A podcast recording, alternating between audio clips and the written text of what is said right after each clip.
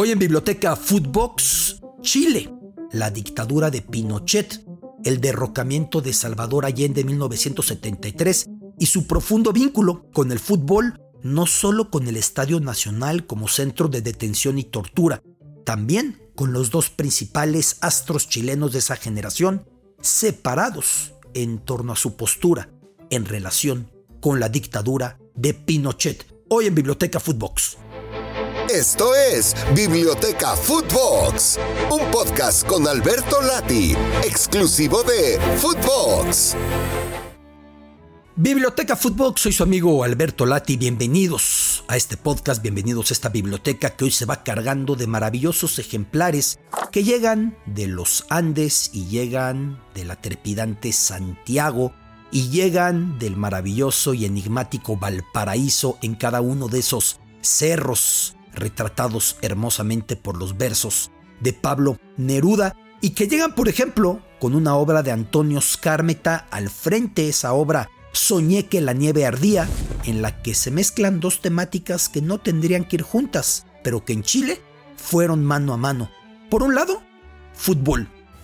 Por otro lado, el golpe de Estado del 11 de septiembre de 1973, siendo derrocado el gobierno de Salvador Allende llegando a lo alto del gobierno chileno Pinochet y su dictadura militar, totalitaria, represiva, y a partir de eso entender que no solamente en la obra de Skármeta se mezclan fútbol y lo que aconteció en ese momento, en la realidad así aconteció.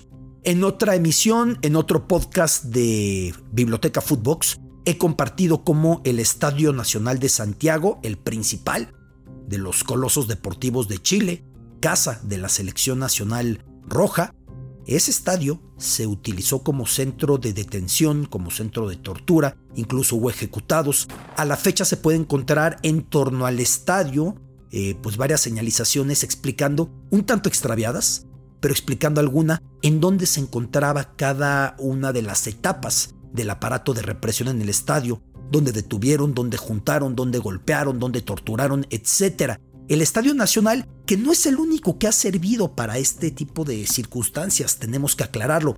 En Río de Janeiro, o ante Río de Janeiro, en Niterói, atravesando la bahía de Guanabara, se encuentra otro estadio bajo estas circunstancias. Ahí pude entrevistar también durante los Olímpicos de Río, pues a desaparecidos en la dictadura militar en Brasil, que ahí mismo fueron concentrados y torturados. Lo mismo pasó en Europa durante tiempos de la Segunda Guerra Mundial lo mismo ha pasado comúnmente en tantos estadios que terminan por servir para eso. Por ejemplo, el de Vallecas.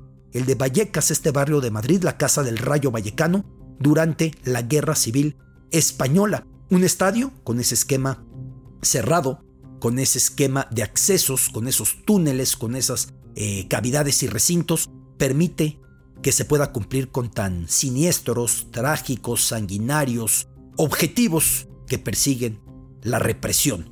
Y entonces el Estadio Nacional padeció esto. De eso ya hemos hablado, insisto. Pero hoy, eh, tomando como coyuntura el partido que enfrenta la selección chilena ante la mexicana, ni siquiera es fecha FIFA, sin embargo se juega este cotejo con equipos y convocatorias un tanto o muy alternativas, regreso a un episodio en el que el fútbol quedó completamente retratado o quedó a la mitad, porque los dos principales astros del fútbol chileno durante la década de los 70 e incluso los 80 terminaron por quedar divididos cuando se dio el plebiscito, el referéndum, para ver si Pinochet continuaría mandando en Chile como lo había hecho desde 1973. 1988 se dio el plebiscito, se dio el referéndum y entonces, por un lado, apareció Carlos Caselli, que sería determinante para que no terminara por mantenerse Pinochet ahí.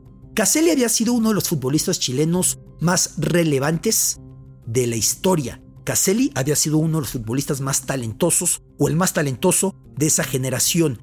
Carlos Caselli, un jugador que ya de origen tenía profundos vínculos hacia lo que representaba la eh, tradición obrera, la tradición sindicalista. Él mismo me ha explicado en varias entrevistas cómo él cuando era pequeño pertenecía a los que trabajaban cerca de los ferrocarriles y cómo había construido las porterías con viejos fierros de ferrocarriles para empezar su carrera.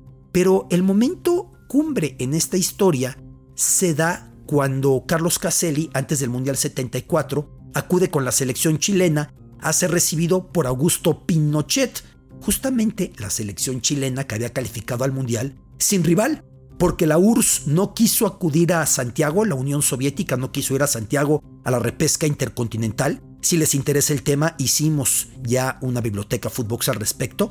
Y se hizo una pantomima, un partido de un equipo frente a otro que no existía, y Chile le ganó a nadie. Se formaron los chilenos, no hubo rival, y Chile avanzó a ese mundial porque la URSS se negó a disputar aquel partido. Y entonces, cuando califican al mundial, antes de viajar a Alemania Federal, acuden a ser recibidos por Pinochet y Caselli decide no dar la mano al dictador de esa manera. 14 años más tarde, en lo que seguiría la dictadura de Pinochet, el régimen de Pinochet, eh, se da el momento del plebiscito para la continuidad del mandatario y entonces aparece la madre del futbolista, aparece en televisión dando su testimonio de cómo había sido torturada. Yo fui secuestrada de mi hogar y llevada a un lugar desconocido con la vista vendada, donde fui torturada y vejada brutalmente. Fueron tantas las vejaciones que yo ni siquiera las conté todas, por respeto a mis hijos, a mi esposo, a mi familia, por respeto a mí misma. Eh, las torturas físicas en realidad las, las pude borrar, pero las torturas morales no creo que las borre tan fácil. No se, me, no se me pueden olvidar porque aún las tengo muy grabadas en mi mente y en mi corazón. Por eso yo voy a votar que no.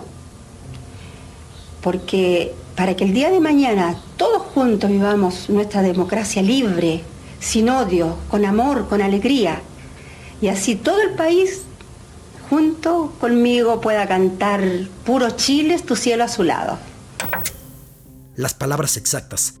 Fueron tantas las vejaciones que yo ni siquiera las conté todas por respeto a mis hijos, a mi esposo, a mi familia, por respeto a mí misma. Las torturas físicas en realidad las pude borrar, pero las torturas morales no creo que las borre tan fácil. Por eso yo voy a votar que no, para que el día de mañana todos vivamos nuestra democracia libre, relataba una mujer llamada Olga Garrido hasta que apareció en televisión junto a ella Carlos Caselli y dijo, Por eso mi voto es no. Porque su alegría, que ya viene, es mi alegría. Porque sus sentimientos son mis sentimientos. Porque el día de mañana podemos vivir en democracia, libre, sana, solidaria, en que todos podamos compartir. Porque esta linda señora es mi madre. Esta linda señora es mi madre, Olga Garrido de Caselli. Según me explicó Caselli en alguna de las entrevistas que he tenido el privilegio de realizarle, el de mi madre, me decía, fue uno de los casos más tristes de los que se iban presentando en la campaña. Eso ayudó a que 7% de los indecisos en el plebiscito votaran que no. Eso hizo una diferencia y dio ese cambio al país. Nada más triste en la vida que pasar por eso. No es una situación incómoda, simplemente es agobiante. Era algo imposible de frenar. Sucedían los desaparecidos, las torturas, las vejaciones. Y uno se entera después, uno se entera siempre tarde, porque uno nunca se puede imaginar.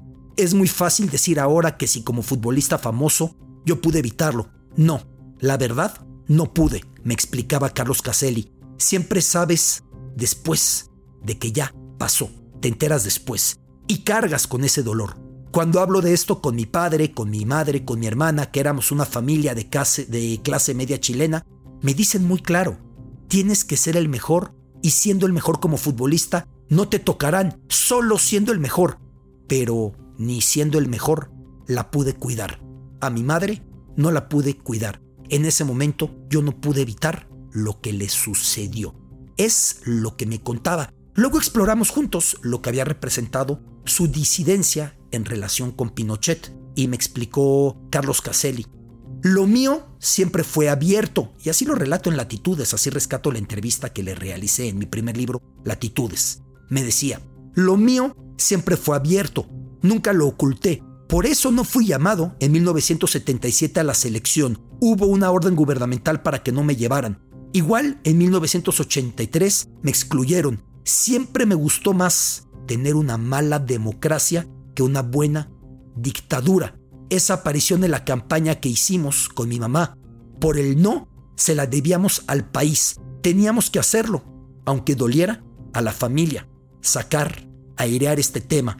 Teníamos que acabar con tanto tiempo de terror, desapariciones, violaciones, torturas. Por eso tenía que luchar. Ahora, me dices del Estadio Nacional y para mí, claro que se tiene que jugar ahí, porque es símbolo de más cosas. Además, para que la gente joven recuerde lo que ahí pasó, que ellos sepan, que se enteren, porque el fútbol también sirve para comunicar lo social, lo cultural, lo histórico, lo doloroso, lo más, lo más doloroso, me dijo en esa entrevista desgarradora Carlos Caselli, reitero el testimonio de su madre, doña Olga Garrido, antes de que la gente supiera que era Garrido de Caselli, en televisión, que siguió a Caselli apareciendo, pueden buscar ese video en cualquier momento en redes diciendo, esta linda señora es mi madre, representó convencer a los indecisos y terminó ahí el mando de Pinochet, del otro lado del espectro político, pero no con el mismo nivel de compromiso o ideología, se encontraba el otro gran futbolista chileno de esa generación, Elías Figueroa, el soberbio defensor, quien de hecho ha sido votado el mejor extranjero en la historia de la liga brasileña en virtud de todo lo que logró con el Inter de Porto Alegre, Elías Figueroa. Elías Figueroa lo pude entrevistar en sus viñedos en las afueras de Santiago. Tuvimos una larga conversación, por ejemplo, sobre su infancia, porque Elías había tenido poliomielitis y no podía caminar, y el doctor había dicho, el médico había dicho, este niño nunca caminará.